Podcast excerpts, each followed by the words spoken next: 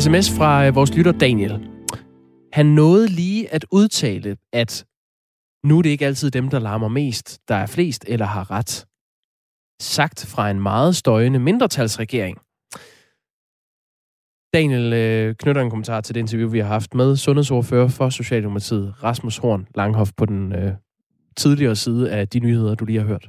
Rasmus Horn Langhoff havde en klar reference til øh, grydelåsfolket, som øh, står og udtrykker deres klare skepsis over for regeringens øh, udkast til en ny epidemilov, der jo skal faktisk til behandling i dag klokken 13. De har været der i noget tid, og de har larmet længe. Og ja, og de larmer meget. Det er faktisk dem, der larmer mest. Nu siger du uh, grydelåsfolket. Øhm, der er også kommet et nyt begreb her under uh, coronakrisen. Klinky klonky. Jamen, det lyder måske også bedre i virkeligheden. Der ja. er mange af dem, der bruger pander også. Ja, det lyder meget klinky klonky agtigt Ja, men det larmer infernalsk. Nå, men så er der en, der spørger her, hvorfor taler I ned til mennesker, som prøver at gøre en forskel og belyser, at måske er der en ny lov på vej, som ikke er så rar? Er det øhm, Rasmus Horn Langhoff, der skal svare på, hvorfor man taler ned til mennesker? Jeg er ikke klar over, om det er henvendt til os eller til øh, Rasmus Horn. Synes du, vi har talt ned?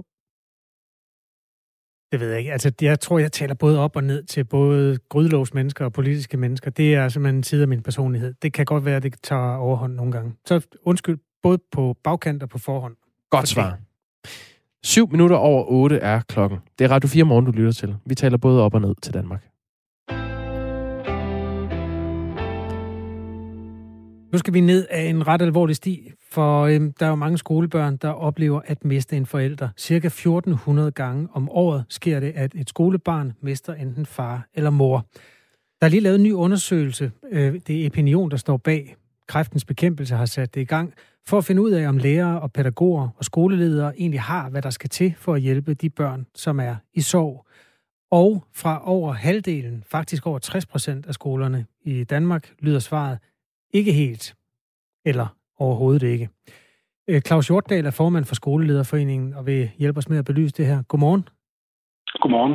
Hvordan kan det gå til, at over 60 procent af skolerne ikke er godt nok rustet til at hjælpe børn i sorg? Og det er der faktisk en ganske almindelig menneskelig forklaring på. Det er rigtig, rigtig svært at håndtere sorg. Vi har en kultur i Danmark, og i formentlig det meste af Vesteuropa, hvor vi ikke er gode til at håndtere sorg. Vi føler os fremmede for, for folk, der sørger. Øh, jeg har selv prøvet, at folk de går over på et andet foretog, øh, fordi de ikke vidste, hvad de skulle sige til mig, dengang min far døde for mange, mange år siden. Så folk bliver forlegne, de, bliver, de, bliver, de får det svært ved at håndtere, de har, de har svært ved at, sige, at, at føle, eller give, give udtryk for, hvordan vi skal øh, hvad skal man sige, hjælpe folk. De er bange for, at de kommer til at græde. Og så når vi har med børn at gøre, så bliver det endnu mere vanskeligt, fordi man har så ondt af dem. Men det så kan det jeg godt forstå, det, men det er jo stadig det, jeres arbejde, det her. Det er jo ikke en, øh, jo, den, den menneskelige, øh, hvad skal man sige, den, den menneskelige side af en lærer er helt afgjort vigtig. Men der er jo masser af ting i lærergærningen, I har redskaber til. Hvordan kan det være, at man ikke har redskaber til det her? Nu er det lige nøjagtigt omkring sorg, det menneskelige. Det er det helt, helt afgørende, det er mennesket der, der er til stede, når vi snakker sorg. Hvis ikke vi, vi er til stede som mennesker, men bare er professionel, og, og der er den professionelle afstand, der, der skal være i andre situationer, så kan barnet mærke det med det samme, så kan det bare ondt være. Så der tager du fuldstændig fejl. Jamen det, prøv at høre, så, så er du simpelthen nødt til at forstå, Claus Hjortdal. Jeg skal lige for, forklare mit spørgsmål ordentligt, så, fordi jeg tror, jeg tror ikke, du forstod mig ordentligt. Claus Hjortdal, det jeg mener er, i jeres lærergærning viser en lærer naturligvis også, hvilket menneske han er, når han underviser i biologi eller alt muligt andet. Men øh, man bliver jo også udstyret med en række værktøjer, der gør, at man kan passe både den pædagogiske og den mere strukturelle side af lærergærningen. Hvordan kan det være, at der ikke er de redskaber hos lærerne, som gør, at de kan håndtere, eller de føler, at de kan håndtere børn i sorg, tror du? Fordi det ikke er et mekanisk redskab. Men, og det er noget, vi ikke sådan, som sådan træner. Vi træner slet ikke i samfundet. Det er, noget, der ikke, det er ikke noget, der eksisterer i samfundet. Det er derfor, der er så mange, der går til psykologen, når de har været igennem en sorg. Fordi hverken forældre eller søskende eller venner eller, eller andre faktisk er i stand til at håndtere det her særlig godt. Det er ikke en, en undskyldning, det er bare en forklaring på, hvorfor det er sådan. Vi kan gøre det bedre, det er der ingen tvivl om. Men, men vi er mange omkring barnet, som skal håndtere det her. Det eneste, man skal som menneske, det er at være til stede når, i sorgen. Vi har alle, alle skoler i Danmark har sorgplaner, det vil sige, hvordan vi håndterer det, hvem der kontakter forældrene eller søskende, eller hvordan vi håndterer, når barnet kommer tilbage. Det har alle skoler, jeg tror det er 95 eller 98 procent af alle skoler, har soveplaner for, hvordan vi håndterer den del. Okay. Så det er værktøjer på et professionelle plan. Men det, det er, når vi så sidder over for barnet, eller barnet er inde i klassen, det bliver sværere. Og der, der har vi heldigvis noget, der hedder PPR, som kan hjælpe os i de situationer. Og det er, når man kommer i den situation, så skal man have noget hjælp, fordi det er svært. Det er pædagog, hvad er det nu, det hedder, rådgivning? Pædagogisk psykologisk rådgivning. Pædagogisk psykologisk rådgivning. Ja. Ja, det findes i alle kommuner. Og der er psykologer ansat, som også har stor viden om det her område. Vi belyser jo det her, fordi det er en ny undersøgelse. Vi har talt med Maria Hartmann, som er antropolog og projektleder ved Kræftens Bekæmpelse. Hun øh, er jo sådan meget bekymret for, hvilke konsekvenser det kan have for børnene, hvis lærere øh, ikke er i stand til at hjælpe dem. Børnenes følelse af ensomhed og anderledeshed kan jo blive forstærket af, hvis de ikke oplever, at der er nogle, nogle voksne omkring dem, der kan tage medansvar for deres øh, situation. En følelse af, at man ikke bliver mødt og forstået. Der er jo det her med, at man tit glemmer over tid, at øh, der er en elev, der har mistet en, en forælder. Og det gør også, at man måske kan overse nogle af de reaktioner, som et barn i sorg kan have. Hvad gør I for at øh, belyse det her emne? Der er jo også en, en udvikling i, hvordan man håndterer de her ting. Hvad, hvordan arbejder I med det i skolelederforeningen? Ja, vi har ikke, den, vi har ikke ret meget myndighed ud på de enkelte skoler, men, men vi, vi hjælper som regel med at offentliggøre de ting, der kan være og, og sådan noget. Så det er den vej, vi går lidt indirekte. Det er ude på skolerne, det er kommunerne, man tager sig af de her ting. Men, men det, jeg ved, det er, at rigtig mange soveplaner indeholder et element af, øh, at man i lærertimen snakker sammen om, hvem har den bedste relation til barnet? Hvem er det, der skal have den tætteste kontakt? Hvem er det, der lige skal være den voksne? øh, der går ind og tager de her øh, samtaler med barnet, netop for at undgå, at barnet ikke føler sig helt alene i hele verden. Men det, og det kan både være lærer og pædagoger afhængig af, af alderstrinene. Så der, der, sidder, der sidder simpelthen og snakker om, hvem er det, der skal være den, der der den tætte kontakt. At vi måske er, er usikre på det, som tallene tyder på, det er jo noget helt andet. Det, det vil jeg gerne anerkende. Men, men vi har planer for det, vi har værktøjer for den del. Men værktøjet, når man sidder over for barnet i sorg, har vi ikke nødvendigvis. Det er noget medmenneskeligt, vi skal arbejde med. Hvor gammel var du, da du mistede... Det var din far, du lige nævnte i ja, første spørgsmål. Ja. Hvor gammel var, var du da? Jeg var 22. Okay. Det var et andet sted i livet selvfølgelig i forhold til... Jo, jo, men, men, men bare husk, øh, fornemmelsen af at huske, at folk går på et andet foretag. Folk, som jeg kender, går på et andet foretag og, og slår blikket ned, fordi de ved ikke, øh, hvordan de skal håndtere det. Angsten for, at man får nogen til at græde og sådan noget, det, det ligger dybt i mennesker. Så, så det her, det er ikke, det er ikke bare et, et kulturfænomen for lærer og pædagoger. Det er simpelthen et samfunds, en samfundsudfordring, når folk kommer i sorg. Jeg ved ikke, om det her det kan være til trøst eller gavn eller noget andet, men vi talte med Emma lidt tidligere. Hun er anden gear nu og har mistet sin mor for godt et halvt år siden. Det er et kræftforløb, der startede, da Emma gik i 7. klasse. Så hun var sådan en god case i den her sag. Øh, mega sej pige, som vi talte med for omkring en time siden. Og en af de ting, hun sagde, det var i virkeligheden også, at for hende var skolen et frirum. Altså hun havde ikke det mindste imod, at der ikke stod folk klar til at øh, at hjælpe hende, fordi som barn går man jo også ind og ud af den sorg, man har. Så for hende var ja. det egentlig også meget rart at være i det, altså være i en hverdag og ja. holde fast i noget af alt det andet. Ja. Man skal kunne begge dele. Altså, jeg har også øh, fået en pige over på skolen, som har haft rigtig meget fravær efter hendes mor døde. Øh, og der snakkede vi, vi brugte meget, meget lang tid på at snakke med hende, for hun havde haft øh, næsten et års fravær. Øh, og, og snakke med hende om, at skolen er både det fristed, øh, øh, hvor du kan få lov til at være ganske almindelig barn, ligesom alle de andre, for det har du også behov for. Og så en gang imellem, så har du brug for at være den lille pige, der græder over, at mor ikke er her mere. Og så skal, vi, så skal du komme hen til, det var så i det her tilfælde, vores visionsbetøver, som var rigtig god til at håndtere det her.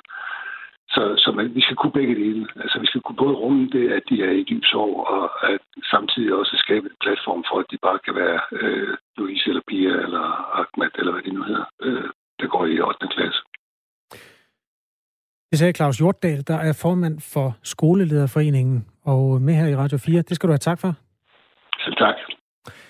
Hvert år mister øh, omkring 2.000, som er under 18, altså, og det er jo dem, der teknisk set er børn eller unge. Altså omkring 2.000 mister enten en mor eller en far. Det svarer til fem om dagen. Og det er jo altså store tal, og det er derfor, der er strategier, der øh, skal øh, afhjælpe det her sådan på national plan.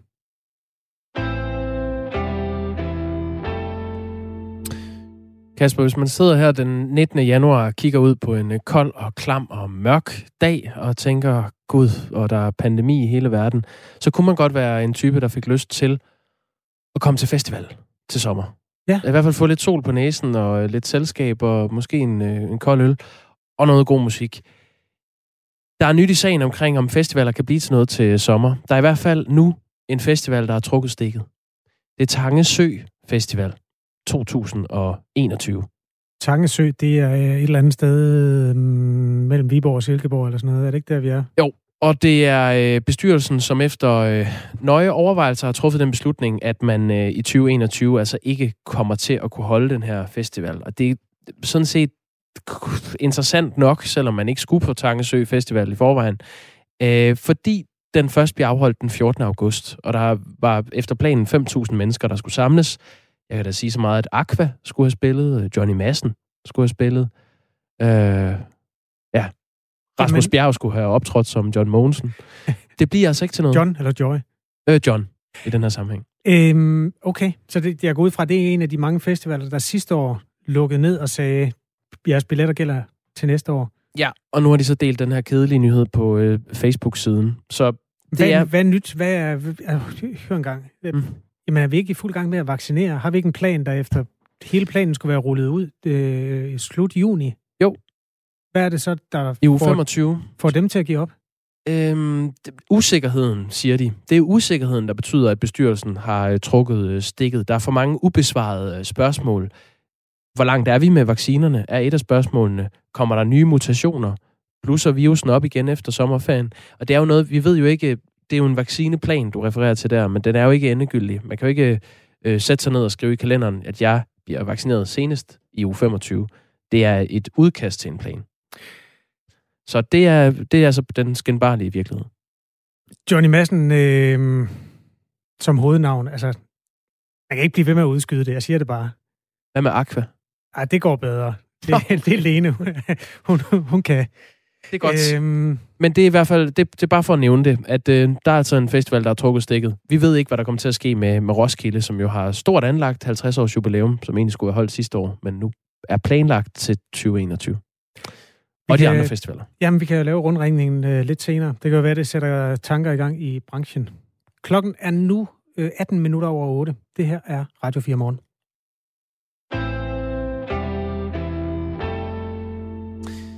Partiet Venstre befinder sig i en øh, historisk dyb krise. I de seneste meningsmålinger ligger partiet mellem øh, 13 og 9,2 procent af stemmerne. Til sammenligning fik Venstre 23,4 procent af stemmerne ved det seneste folketingsvalg. Sagde du 9,2? 9,2. Det er en øh, meningsmåling, som YouGov har lavet for BT. Så Venstre er mindre end konservativ, mindre end enhedslisten, I, mindre, den, end, I den måling, ja. mindre end SF, mindre end radikale. Eller hvad? Nej, det er jeg ikke sikker på. Nej, det er jeg heller ikke sikker på. Men de er i hvert fald mindre end øh, det konservative Folkeparti i den måling. På søndag skal Venstre have valgt en ny øh, næstformand på et øh, ekstraordinært landsmøde, og som optakt til det har vi øh, i går og i dag tjekket ind hos markante stemmer i øh, partiets bagland for at finde ud af, hvordan ser man på den her øh, krise og vejen frem. Susanne Rusbjerg er kredsformand for Venstre i, øh, i Skive. Det er i din kreds, Susanne Rosbjerg, at den detroniserede næstformand Inger Støjberg er stillet op som folketingskandidat. Godmorgen. Godmorgen. Hvem ville være den bedste næstformand for Venstre, hvis det stod til- til dig? Jamen, det er jo klart her i øh, Venstre i, øh, i Skive, der, der synes vi da, at Inger, hun øh, vil være den bedste. Men øh, sådan skulle det ikke være, og øh, nu skal vi have valgt en ny. Inger Støjberg står jo over for en, øh, en rigsret og er afsat som næstformand. Øh, ombudsmanden og Instrukskommissionen har slået fast, at instruksen om adskillelse af asylpar var ulovlig. Hvorfor mener du, at Inger Støjberg vil være den bedste næstformand for Venstre? Inger er en øh, markant politiker. Hun er ekstremt dygtig. Øh, hun øh, siger tingene, som det er. Det kan folk utrolig godt lide. Øhm, og derfor så øh, synes jeg, at hun var en, er har været en, en rigtig god næstformand. Men som sagt, det var ikke sådan, at det skulle være, og nu står vi over for at skulle have valgt en ny. Hvem kommer du til at stemme på i weekenden? Det har jeg ikke gjort op endnu. Men der er jo kun én kandidat, som er Stephanie Lose. Ja. Kunne du finde på at stemme på Inger Støjberg alligevel? Nej, Altså, der er en kandidat, der er stillet op, øh, og, og det er Stephanie Lose. Så, øh, så det, det, øh, det kommer slet ikke på tale.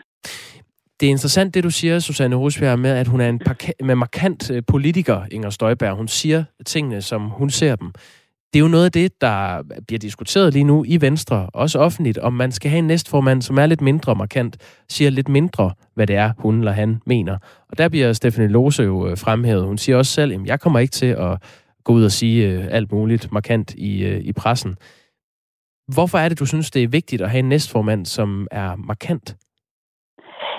Fordi at den næstformand, der er markant, øh, supplerer en formand rigtig godt. Øh, det var i hvert fald det, som vi havde håbet, ja, det som rigtig mange havde håbet, at Inger og Jakob kunne blive et fantastisk godt markerpar.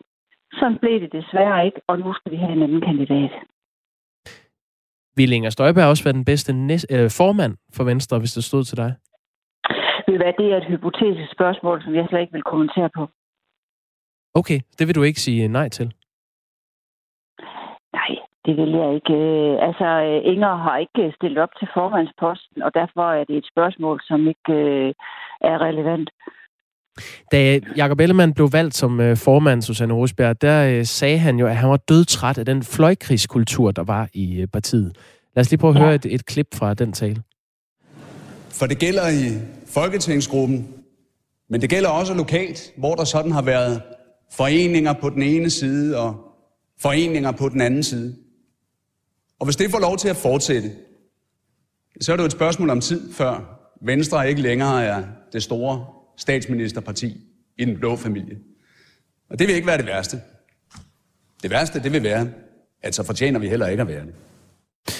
Susanne Rosbjerg, øh, som kredsformand for Venstre i, øh, i Skive, der taler du jo imod Jakob Ellemands linje, når du siger, at du fortsat bakker Inger Støjberg op og ser hende som den bedste næstformand. Gør du ikke præcis det, som formanden for Venstre ville have gjort op med, da han blev formand? Nej, det synes jeg ikke. Jeg synes, at det er enhver kredsformands opgave at bakke sin øh, kandidat op, når man mener, at det er berettiget. Og, øh, men vi accepterer fuldt og helt her i Skive, at det er Jakob Ellemann, der er formand for Venstre. Øh, men derfor kan vi jo sagtens bakke vores kandidat op. Det ser jeg ikke nogen modsætninger i. Hvad, hvad ser du egentlig som den største årsag til, at, at der er så få danskere? Nu sagde jeg før, det det er mellem 13 og 9,2 procent, alt efter hvilken øh, meningsmåling man skal tro på, der ville sætte deres kryds ved, øh, ved partiet, hvis der var folketingsvalg i dag. Hvad, hvad ser du som den største årsag til den krise? Altså, årsagerne er nok mange. Altså, øh, man kan sige, at coronakrisen kan jo godt have en del af skylden. Øh, men jeg tror også, at øh, vores vælgere, vores medlemmer, de øh, ønsker, at der skal diskuteres politik. At der skal ro på bagsmækken. Øh, først og fremmest også i Folketingsgruppen. At Folketingsgruppen skal fremstå som en en enighed så er det trods alt også nemmere at diskutere politik. Men jeg erkender fuldt ud, at det er meget svært i den her tid med, med corona, at øh, den har simpelthen taget dagsordenen øh, fuld og helt. Men vi skal have diskuteret noget politik. Venstre har jo en, god politik, og øh, så skal vi have vores formand mere på banen. Det er jo interessant, når du siger, at han skal mere på banen, øh, formanden Jakob Ellemann Jensen. Der er jo kommunalvalg til november, og der er folketingsvalg senest om to år. Hvis ja. nu Venstre får dårlige valg der, bakker du så stadig op som, øh, om øh, Jakob Ellemann Jensen som den rette formand for partiet? Det er et, et spørgsmål, som vi kun kan gisne om. Hvis jeg siger, at jeg, at jeg ikke bakker op, så, øh, hvad hedder det, peger jeg i en retning. Hvis jeg siger, at jeg bakker op, så peger jeg i en anden retning. Jeg synes, det er et hypotetisk spørgsmål, som vi kan tage til den tid. Så lad mig spørge på en anden måde. Hvad skal der til for, at du ikke længere mener, at han er den rigtige øh, formand? Det har jeg ikke nogen kommentar til på nuværende tidspunkt. Så du vil ikke sige, at du entydigt bakker op om Jakob Ellemann Jensen, selvom Jacob, der kommer nogle dårlige valg? Vi erkender fuldt og helt, at Jakob han er vores formand, og han er valgt på landsmødet øh, for ja, snart to år siden. Det er sandt. Og det bakker vi fuldstændig op øh, omkring. Øhm, og så må vi tage situationen, når der er den situation, den opstår. Susanne Rosbjerg, øh, kredsformand for øh, Venstre i, øh, i Skive, hvor Inger Støjberg altså er stillet op som folketingskandidat. Tak fordi du lige var med og kastede dit syn på, på nogle af sagerne. Ja, selv tak, og god dag til jer. I lige måde, tak. Tak. Hej. Hej. 8.25 er klokken.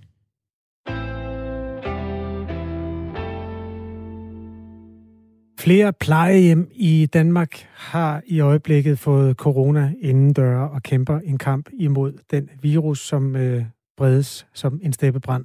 Flere af de ramte plejehjem er i Københavnsområdet, hvor Sisse Marie Velling er sundheds- og omsorgsborgmester. Godmorgen. Godmorgen. Hvordan er jeres situation lige nu? Jamen, situationen den ligner jo meget den, vi har haft øh, her på den anden side øh, af julen og nytåret, hvor vi har fået smittet indenfor på rigtig mange plejehjem. Øh, lige nu 29 plejehjem, øh, som er ramt, og desværre har vi også fået den britiske mutation ind på øh, to af vores plejehjem, og vi undersøger, om den er inde på yderligere tre plejehjem, som situationen er i dag. Du efterspørger, at myndighederne skal have mulighed for at tage skrappere restriktioner i brug, så smitten fra den her omtalte britiske coronavariant undgår at brede sig inden plejehjemsbeboerne får det andet vaccinestik. Hvad er det for nogle restriktionsmuligheder, du savner?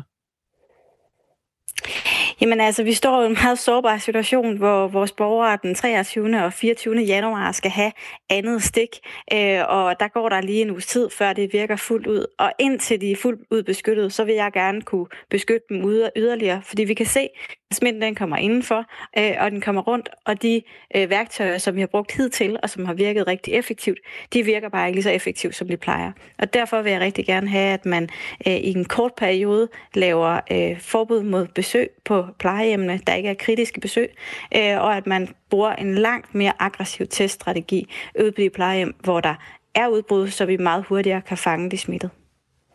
Du vil simpelthen lukke for besøgende.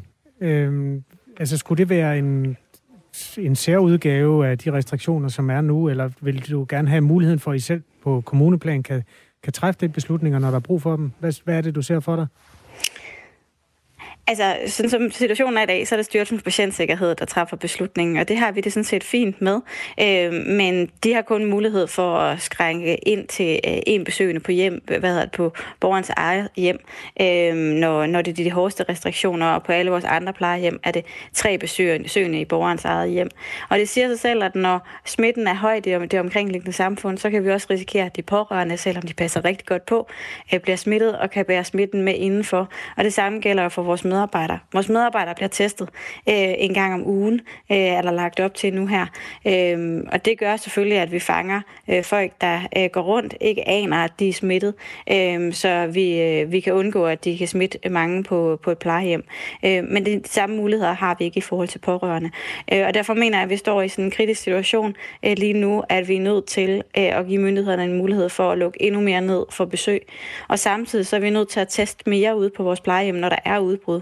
Når vi har et udbrud på et plejehjem, så tester man hver syvende dag øh, alle beboere øh, og personale, og kun dem, der har været i helt tæt kontakt med en, der er smittet, bliver testet hver fjerde og sjette dag, som vi ellers kender øh, fra det system, der er for nærkontakter sådan ude i omkringliggende samfund. Men når man bor på et plejehjem, så bor man rigtig tæt, øh, og derfor er det vigtigt, at vi tester meget oftere, øh, når det handler om vores sårbare borgere, så vi meget hurtigere kan opdage, hvis der er en borger, der øh, går rundt og er smittet uden at udvise symptomer. Bare lige ret kort her til sidst, Sisse Marie Vellung, som altså er sundheds- og omsorgsborgmester for SF i Københavns Kommune. Øh, når det nu er gået så galt, som det er i øjeblikket, altså to øh, plejehjem hårdt ramt af den britiske variant, er det så fordi, at de tilstedeværende restriktioner ikke er blevet håndteret godt nok? Altså, der er ikke nogen tvivl om, at det smittetryk, vi havde i København i december måned, og sådan særligt op mod jul, hvor vi havde en incidens, øh, der i nogle bydele var over 1000, øh, har gjort, at der har været så mange smittede blandt københavnerne, at vi ikke har kunnet undgå, at det kom ind på plejehjemmene. Og det er derfor, vi har den situation, vi har i dag. Og jeg ønsker at få lukket så mange udbrud ned som overhovedet muligt, inden den britiske variant den overtager øh, i midten af februar. Og derfor har vi brug for nogle nye værktøjer. For de værktøjer, vi bruger lige nu, de får ikke lukket de udbrud, vi har på plejehjemmene ned. Øhm, og det koster øh, til syvende og sidste menneskeliv, hvis vi ikke får beskyttet alle vores beboere. Og som situationen er nu, mm. så er de ikke fuldt beskyttet af den vaccine, og derfor vil jeg gerne øh, sikre, vi skal til at, at vi i 14 ja. dage, der går, Modtaget. før de Godt, er fuldt Marie øh, beskyttet. Ja, godt. Tak skal du have. Jeg bliver nødt til at sætte punktum til dig øh, her. Du fik svaret lidt på, om, om man har håndteret det godt nok, og efterlyst nye restriktioner. Nu bliver vi nødt til at flytte os, for der er nyheder. Klokken er halv ni.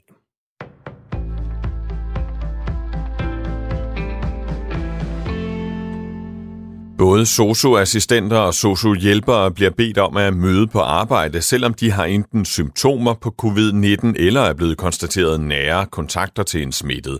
Det oplyser fagforeningen FOA til TV2 Løje. Social- og sundhedspersonalet arbejder typisk på plejecentre, i hjemmeplejen eller på hospitaler, og er derfor i meget tæt kontakt med nogle af de allermest udsatte borgere.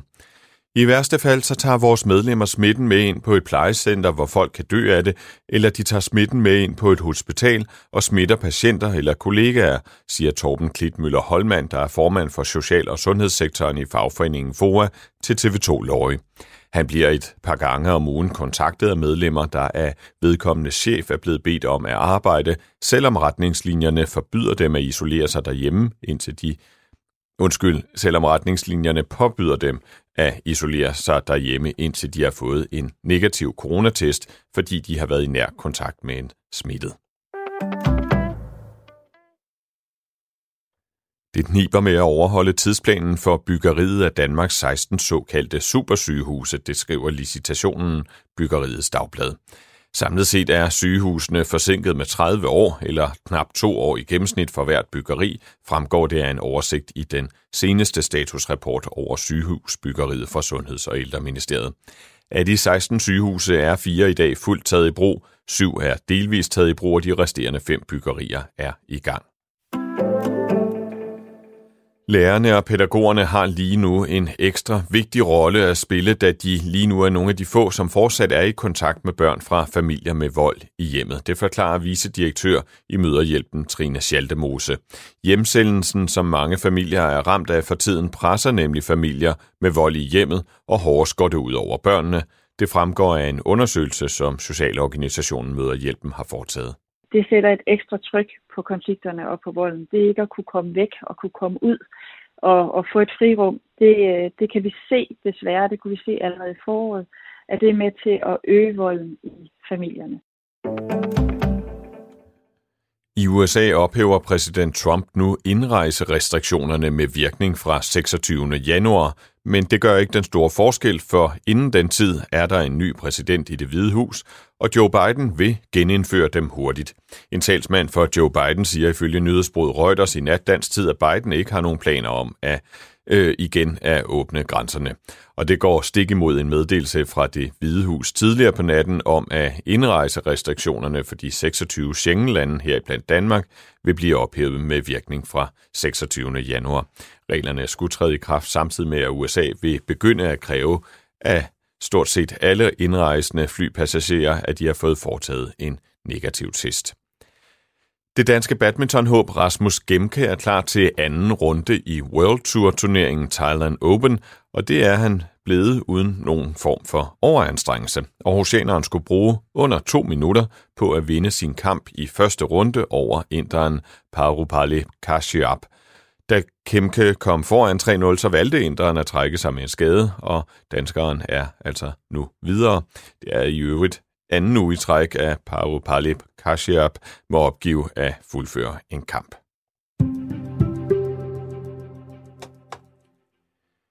Det bliver skyde i dag og efterhånden diset med perioder med regn eller måske slud.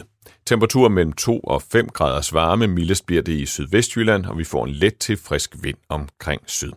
Slut på nyhederne med Anders Weber.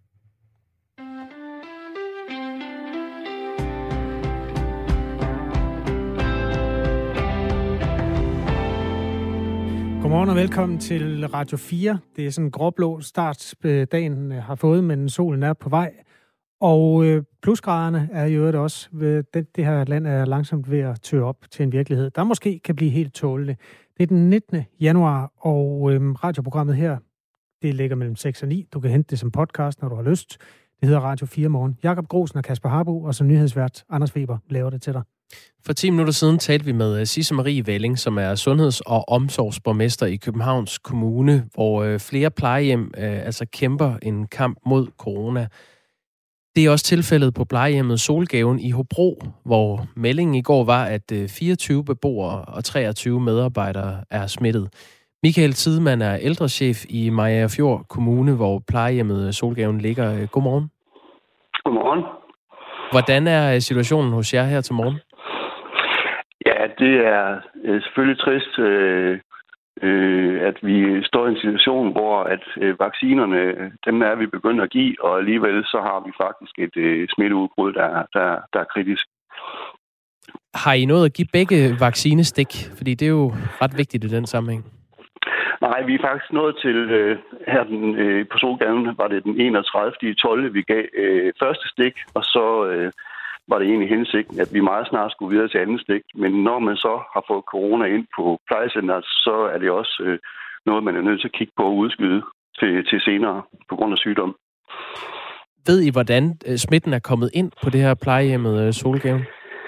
Det kan man selvfølgelig ikke vide helt præcis, men, øh, men det vi selvfølgelig undrer os lidt over, det er jo, at øh, lige præcis solgaven har jeg faktisk haft held til med alle de rutiner, vi har på hygiejneområdet omkring værnemidler osv., holde smitten ude i en lang periode. Og lige pludselig så står vi faktisk øh, med øh, en situation her fra forårsskiftet, hvor der til at starte med var nogle få smitte, og så er det simpelthen øh, bredt sig efterfølgende, så når vi kommer op på det niveau, hvor det er over 20 beboere og over 20 medarbejdere. Og det gør os selvfølgelig noget bekymret, at, øh, at den indsats, vi plejer at bruge, den, den, den til synligheden ikke har været nok i den her situation til at inddæmme smitten. Hvad er det for nogle øh, foranstaltninger? Altså, hvordan den indsats, du beskriver her, hvad, hvad består den normalt i? Jamen, vi har jo en, en, en lang række af, af, af ting, vi skal, vi skal have styr på, men, øh, men meget af det, det handler jo om øh, selvfølgelig at påføre sig øh, de rigtige værnemidler på den rigtige måde og tage dem af igen. Det handler om, om rengøring eksempelvis. Øh, vi har også en af vores hygiejnesygeplejersker ude og kigge på, at vi øh, kører de her arbejdsgange øh, korrekt igennem, sådan at vi på den måde også beskytter os selv og hinanden mod, mod smitte. Så der er en lang række af ting, som, som man er nødt til at, at huske på hver dag, for øh, at det her det ligesom er optimal beskyttelse i en situation, hvor der også er smitte på, på stedet. Og nu nævner du selv, øh, Michael Tidemand, altså ældrechef i øh, Maja Fjord Kommune, at det er 24 beboere, og det er 23 medarbejdere, der er smittet. Fra I ja. konstaterer det første smittetilfælde, hvad er det så øh, for et apparat, der, der gik i gang? Hvad, hvad gjorde I ekstra for at sørge for, at smitten ikke øh, spredte sig? Ja, altså vi gør jo det, at vi, vi for det første isolerer og karantænesætter øh, beboerne, hvis det er dem. Vi sender selvfølgelig også de medarbejdere hjem, som, øh, som, øh, og sørge for, at de ikke kommer ind, hvis de har symptomer, og så få for, øh, testet øh, både beboere og, og hvad hedder det, medarbejdere, så vi har styr på, øh, hvor er smitten henne, hvor mange øh, har den eventuelt bredt sig til. Øh, og så har vi jo undervejs øh, haft øh, rådgivning også fra Styrelsen for Patientsikkerhed i forhold til, hvad der er fornuftigt øh, håndteringsmæssigt ud over de rutiner, vi har i forvejen. Så dem har vi selvfølgelig også brugt til rådet under, undervejs. Har I gjort nok øh, øh, for at forhindre, at smitten spredte sig? Ja, så altså, vi synes jo, vi gør alt det, vi overhovedet kan. Øh, og noget af det, vi har skruet op på, øh, det er jo blandt andet, øh, øh, vi har øget rengøringsindsatsen i forhold til det her med kontaktflader, hvor der kan sidde noget virus. Øh, så det er en af de ting, vi gjort. Det med hygiejnesygeplejersken, som jeg nævnte før, det er også, at vi har udstationeret sygeplejersker, der kigger efter, at vi gør tingene korrekt i vores arbejdsgange. Og så har vi faktisk også indført øh, kviktest her fra i dag af, øh, sådan at alle de, der skal ind i bygningen, altså medarbejdere, at de bliver, øh, for uden de almindelige test, vi kører i forvejen, de bliver kviktestet, inden de kommer ind i bygningen. Så vi synes jo virkelig, vi, vi prøver at gøre alt øh, for at, og få, få det her inddæmmet. Og også, øh, det synes jeg også, vi går i forhold til at undgå, at det kommer ind til at starte med. For øh, 10 minutter siden sagde øh, Sisse Marie Velling, som altså er øhm, sundheds- og omsorgsborgmester i Københavns Kommune, her i programmet, at hun, hun efterspørger en mulighed for, at myndighederne skal have mulighed for at tage skrappere restriktioner i brug. Det kunne være en mere effektiv teststrategi, eller muligheden for at, at lukke plejehjemmene ned for, for alt andet end kritiske besøg. Vil det have hjulpet jer? Ja, vi har faktisk øh, allerede øh, besøgsforbud på, på solgaven, så, så jeg forstår godt, at man efterlyser nogle, nogle redskaber, øh, og det har også været nødvendigt for os simpelthen at få minimeret antallet af, af personer, der kan være sammen og, og, og dermed enten øh, øh få smitte eller bringe smitte ind på, på stedet. Det er også nemmere at og øh, få kigget på de smittekæder, der er, hvis ikke der er øh, flere personer nødvendigt, der, der, der færdes på, på, på plejecenteret. Så, så det er faktisk vigtigt, at, øh, at man har den mulighed og det redskab, at man for eksempel kan have forsøgsforbud. Men øh, min erfaring er også, at øh, når vi taler med, med styrelsen om det, øh, og har smidt ind på livet, så er de også øh, villige til at udstede et besøgsforbud, for eksempel. Det, det er egentlig spørgsmålet, det der med besøgsforbud, hvilken effekt det har. Vi har en lytter her, der hedder Tina, der øh, sætter et øh, spørgsmålstegn øh, ud for, for det, det faktum i hvert fald. Hun skriver, at lukke for besøg på plejehjemmene er ikke løsningen, da omkostningerne for den ældre er forfærdelige. Og hvis de bærer mundbind, er det mere hensigtsmæssigt at fokusere på personalet.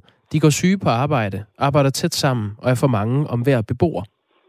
Har Tina en pointe? Ja.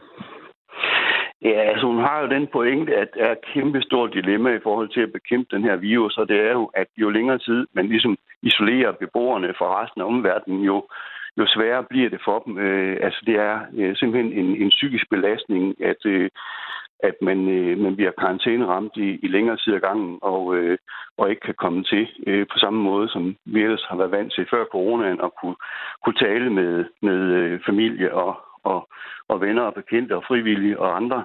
Så, så der er helt klart øh, nogle dilemmaer i det. Øh, men jeg tror altså bare, vi er nødt til at sige, at hvis vi vil den her virus til livs, så er det vigtigt at minimere øh, den kontakt, der er til andre, til, øh, til andre mennesker. Øhm, fordi det er jo det, der er med til at, at holde smittekæden i gang. Tina er også inde på, at der er mennesker, der er gået syge på arbejde nu og da. Er det noget, I har øget fokus på hos jer i Maja Fjord Kommune? Ja, det har vi jo.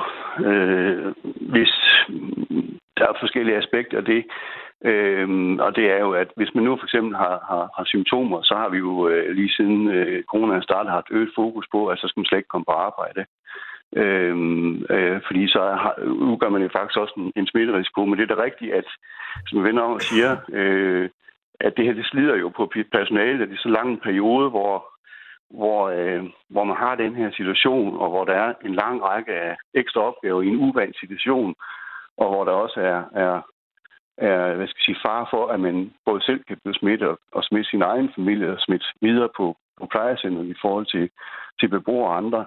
Jamen, den belastning, der ligger i det, den gør jo selvfølgelig, at, øh, at der er nogle af, af medarbejderne, som, øh, som er, bliver hårdt presset i hvert fald. Øhm, men, øh, men jeg tænker stadigvæk ikke, at øh, udgangspunktet er, at vi prøver at sende øh, syge mennesker på arbejde. Vi prøver på at, at arbejde med det udgangspunkt, der er, så, så fornuftigt som overhovedet muligt. Tak for din tid, Michael Tidemand. Ja, selv tak. Ja.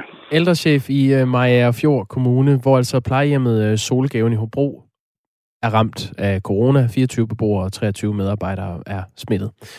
Klokken er 17 minutter i 9.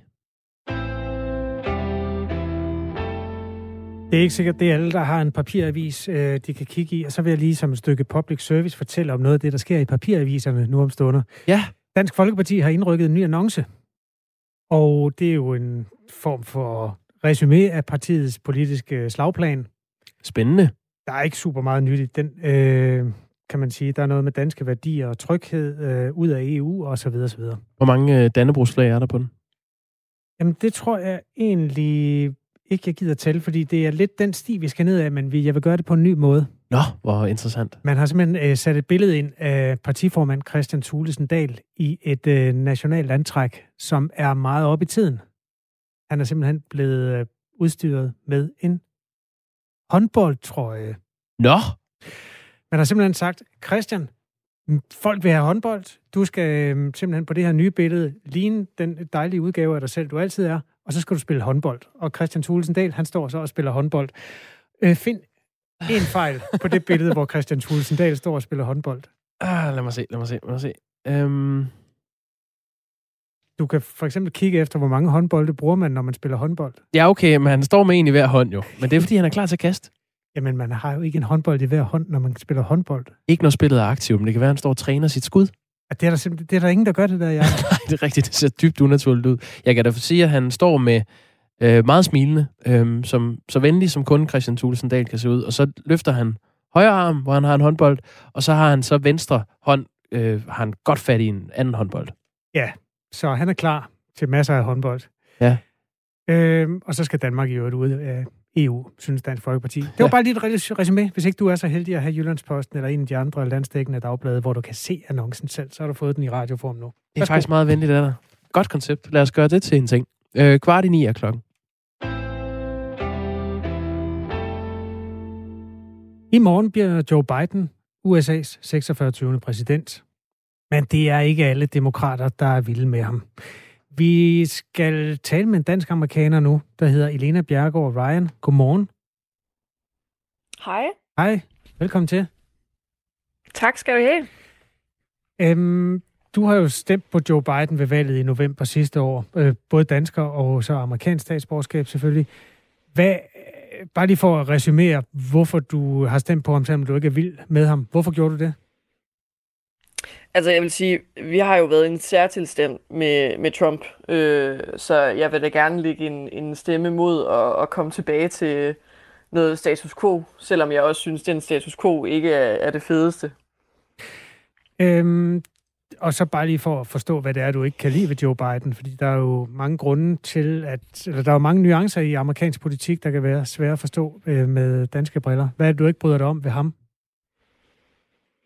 Altså, øh, jeg vil sige, det demokratiske parti, det er jo et rigtig stort parti, øh, og, og det fylder mange ideologier. Øh, og for ham så repræsenterer han bare den politiske linje, der er blevet lagt her øh, de sidste 30 år, øh, som jeg synes er utrolig øh, uambitiøs og også lidt for højorienteret øh, til mig. Øh, man kan sige, det danske politiske spektrum, det, det er væsentligt anderledes end det amerikanske. Øh, Øh, hvor sådan en som Biden, han vil måske være en venstremand, øh, og sådan en som Bernie Sanders vil være en, måske en socialdemokrat eller SF eller noget. Øh, og, og, og det er kun den der progressive vinge, det er kun her i de sidste øh, 4-5 år, at den faktisk virkelig har, har fået øh, noget opbakning. Øh, og ellers så har det været det her meget øh, hvad kan man sige, sådan kapitalistiske øh, udgangspunkt, som de har haft øh, i forhold til, at, at det stadig er altså, markedskræfterne, der ligesom øh, er det vigtigste. Og for mig, så, så tror jeg, at det mere er, er, er velfærd og, og, og menneskers øh, velstand, der ligesom burde fylde noget mere. Tror du ikke, du skulle have valgt et andet land? Jamen, man vælger jo ikke lige, hvor man har statsborgerskab henne. Øh, og man kan jo sige, at jeg er jo flyttet tilbage til Danmark nu. Øh, men, men jeg tror det er også på forandring, ligesom. Øh, og jeg var, altså, det var da helt fantastisk at se, at to omgange i træk, at, at Bernie Sanders kunne komme så langt. Øh, og jeg kan også mærke, selvfølgelig, øh, at, det, er det jo også de lidt mere aktivistiske venner, jeg har derovre, men, men man føler lidt også, at, at, at bølgen er ved at vinde, selvom øh, en som en Joe Biden nok ikke var, var min første prioritet. Vi taler med Elena Bjergård Ryan, som øh, har både dansk og amerikansk statsborgerskab, og som altså er øh, demokratisk vælger, eller i hvert fald sat krydset der ved november sidste år i et øh, fravalg af Donald Trump og de andre kandidater. Øhm, hvis vi lige skal tage de centrale ting omkring Biden. Han vil ophæve syv af Donald Trumps mærkesager. Det er blandt andet det indrejseforbud fra muslimske lande, som Donald Trump indførte, som øh, Joe Biden altså vil fjerne. Så vil han også arbejde for, at man genindtræder i klimaaftalen fra Paris genindtræde i WHO, øh, forberede at fjerne skattelettelser for de rigeste. Øh, så er der nogle sådan mere socialt politiske ting i forhold til at børn og forældre, der adskilles nu, øh, som han vil arbejde imod. Øh, Joe Biden vil også bane vejen for statsborgerskab til 11 millioner illegale mennesker eller illegale indvandrere, der opholder sig i USA. Og så er der en lov om ren luft, som også på en eller anden måde har noget klimaaftryk, som øh, Joe Biden vil arbejde videre med. Elena, øh, der er flertal hele vejen rundt for demokraterne. Hvad er det, du håber, at de bruger det på nu?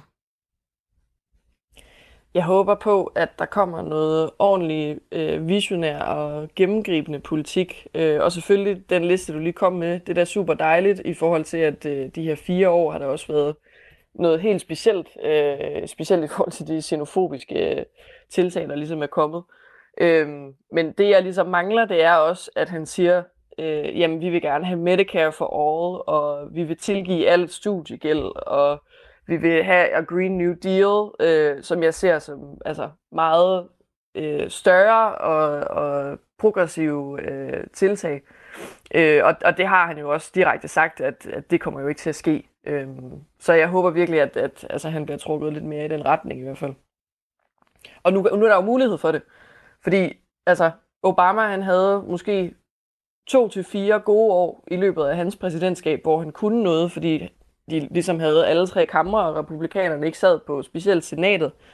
Øh, og nu håber jeg da også, at øh, vi ikke har, øh, når vi ikke har Mitch McConnell, der, der blokerer det hele. Øh, han er den republikanske, øh, hvad hedder det, majority leader hedder det. Så det er mm. ham, der ligesom bestemmer, hvad der, hvad der kommer, øh, hvad hedder det, på, på dagsordenen, kan man sige. Øh, når vi ikke har den, øh, hvad hedder det, øh, forhindring længere, øh, så håber jeg da virkelig, at, at de tør ville noget. ja. Fordi nu der er mulighed for det. Ja, det må man sige. Der er simpelthen flertal øh, alle steder. Det, øh, der så er spændende, det er jo også den sikkerhedspolitiske øh, situation. Der er jo slået en jernring omkring både Bernie Sanders og i øvrigt øh, kongressen og alt det der lige i øjeblikket som en reaktion på det, der skete for 14 dage siden. Hvordan har du det med den spænding, der er nu? Altså, det har jo altid været et skydegalt land, men man har en følelse af, måske som dansker på stor afstand, at tingene er endnu mere tændt, end de plejer at være. Hvordan oplever du det? Jamen altså, jeg, jeg var der jo også i 2016, og allerede der kunne man mærke det. Øh, og jeg har snakket med super mange af de typer, som også øh, nok altså, enten var eller ville have været øh, i, i DC den dag. Øh, så det, altså, det er helt sikkert, det, det er meget alvorligt, og altså, jeg er da glad for, at det, øh, det er blevet taget alvorligt nu, øh, hvor der ligesom nærmest er, er sket et kup. Øh, men det blev ikke taget alvorligt før, og, og hvis man ser på den respons, der har været, eller der var den dag, i forhold til den respons, der for eksempel har været med sådan noget med Black Lives Matter, øh, så kan jeg også godt blive nervøs for, at når der er en oprustning øh, af, en, af en sikkerhedsstat på den måde, at det kommer måske til at gå lidt mere ud over vores brune og sorte medborgere, øh, mm. end det gør øh, de Trump-supporters, der ligesom var der den dag. Og det har vi jo set utallige gange, og nu har vi set det rigtig, rigtig tydeligt. Øhm, så selvfølgelig det er det er fedt, at altså, de øh, endelig forstår, at det er en trussel på en eller anden måde, men det er også øh, ja, utrolig skræmmende, at det har taget dem så lang tid, og at det, altså, den her politistat, det, det er gået ud over de forkerte mennesker, kan man sige. Det sagde Elena Bjergård Ryan. Tak fordi du var med. Tak. Tak fordi I vil have mig. Dansk amerikaner, boede, øh, bosat i USA fra 14 til 18. 8 minutter i 9 af klokken. Vi fortalte tidligere, at øh, Tange Sø Festival, som altså ligger mellem Ans og Bjerringbro i Midtjylland, er aflyst. Øh, der er ellers mange, der har håbet på at kunne stå øh, til sommer på en festival med en fadøl i hånden og, og synge med. Øh, på Tangesø Festival kunne man synge med på Aqua eller Johnny Madsen, hvis det var blevet til noget. Men det bliver det ikke, fordi det er for usikkert at afholde festivalen. Den Fynske Festival med det meget genkendelige navn Midtfyns Festival har i dag rykket afholdelsen fra maj til september. Tangesø Festival skulle have fundet sted til august. Nu skal vi sige godmorgen til øh, Lars Charlie Mortensen, festivalleder på Jelling Festival. Godmorgen. Godmorgen. Den sidste weekend i maj skal I efter planen åbne dørene for 38.000 øh, festivalgæster. Tror du på det? Ja. Øh, ja, vi har da et forsigtigt, et forsigtigt øh, håb om, at, øh, at øh, der sker nogle forbedringer i forhold til, til den her coronasituation, vi står i. Så jo, jeg har da, jeg har da et lille forsigtigt håb om, at vi, at vi kan få lov at starte en eller anden form på festival op den sidste weekend i maj, ja. Men der er jo et er at håbe, noget andet er at, at tro. Tror du, det bliver til noget? Jamen, det er jo svært at sige. Man kan sige, lige i øjeblikket, så virker det jo lidt paradoxalt nu, når Danmark er totalt lukket ned, at, øh, at man kan finde på at, at tænke på, at vi skal være så mange mennesker samlet. Øh, på den anden side, så øh, er det også en, en strategi, man er i gang i, hvor man, hvor man prøver at se, om man kan få bremset de her smittetal, og samtidig med, at vaccinen ruller ud til, til folk. Og den plan, der er lavet, den siger jo, at øh, indtil videre, og det kan ske meget, at, øh, at øh, vi vil blive vaccineret her i løbet af, af, af, af maj og juni måned. Øh. Og jeg, jeg synes, det er lige tidligt nok at måske at, at trække stikket i forhold til næste år. Men altså, det er da klart, at vi har mange scenarier i, i spil, og, øh, og øh, vi har bare valgt at sige, at indtil videre, så vil vi godt lige se, hvad der sker, når de her når de her, når, når vi åbner lidt op igen her i løbet af februar, øh, 1. marts eller sådan noget. Inden da vil vi ikke tage nogen beslutning. Det er en stor beslutning at skulle stoppe en, øh, en så stor en festival, som, som vi har. Altså, der, der er en utrolig stor værdikæde i det her. Og jeg synes også, at øh, der er mange ting, der er vigtigere at have perspektiv på. Det er det der med, at, at det er heller ikke kun kroner og øre, det hele handler om. Det handler også om den velvære, vi har ved at have et fællesskab sammen. Så, videre. så de to ting skulle gerne gå hånd i hånd. Så vi lytter til, hvad myndighederne siger, og så afventer vi lige en lille smule. Men noget af det, myndighederne siger, det er, at øh, de har en plan, der hedder, at øh, i senest i uge 25, som mm. det ser ud lige nu, det kan rykke sig, det er altså i slutningen af juni, der bliver de sidste øh, danskere vaccineret. Altså det være så dem, der må vaccineres. Der er stadig nogle gravide og nogle børn, der ikke mm. må blive gravid, øh, vaccineret. Nu er Jelling Festival jo den fjerde største festival, ja. og skulle efter planen finde sted den sidste weekend i maj. Har I overvejet at rykke det tidspunkt til senere på sommeren, for at være mere sikker på, at I kan afholde Jelling Festival? Som jeg sagde før, så har vi flere scenarier at spille, og øh, vi vil ikke afvise, at det kan ske, at, at, øh, at vi flytter den. Men lige nu, så er vores fokus på at og bibeholde den der, hvor den er lige nu.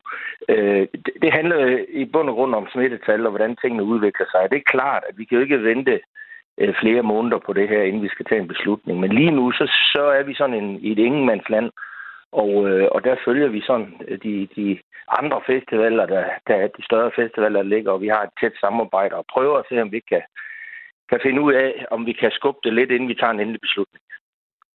Lars Charlie Mortensen, øh, festivalleder på Jelling Festival. Vi væbner os med tålmodighed, og så ser vi, hvad der kommer til at ske. Tak fordi du var med. Ja, ja selv tak.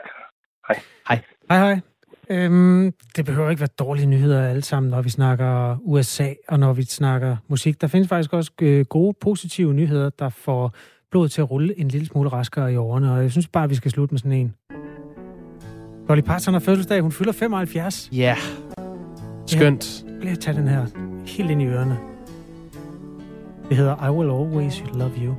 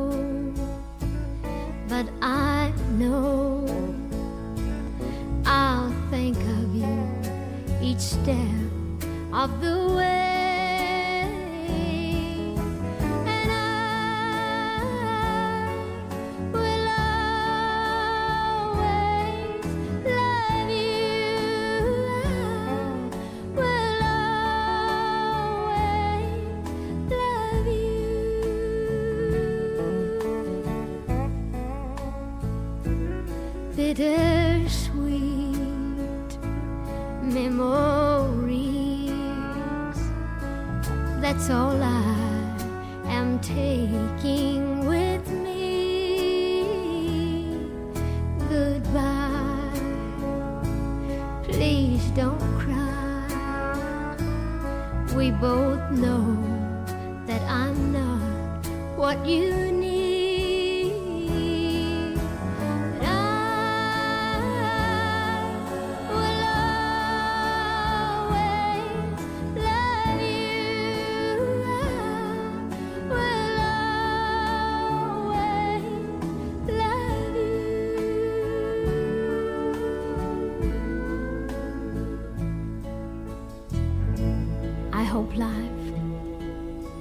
treats you kind. And I hope that you have all that you ever dreamed of. And I wish you joy and happiness. But above all of this, I wish you love.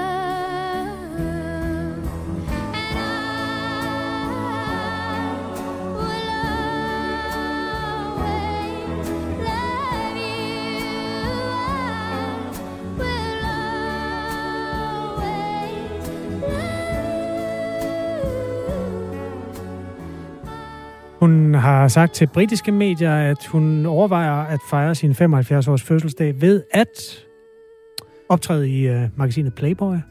Nå, frist. Så jeg har lige været inde og tjekke deres hjemmeside. Hun er ikke på endnu. Fantastisk øh, blød stemme.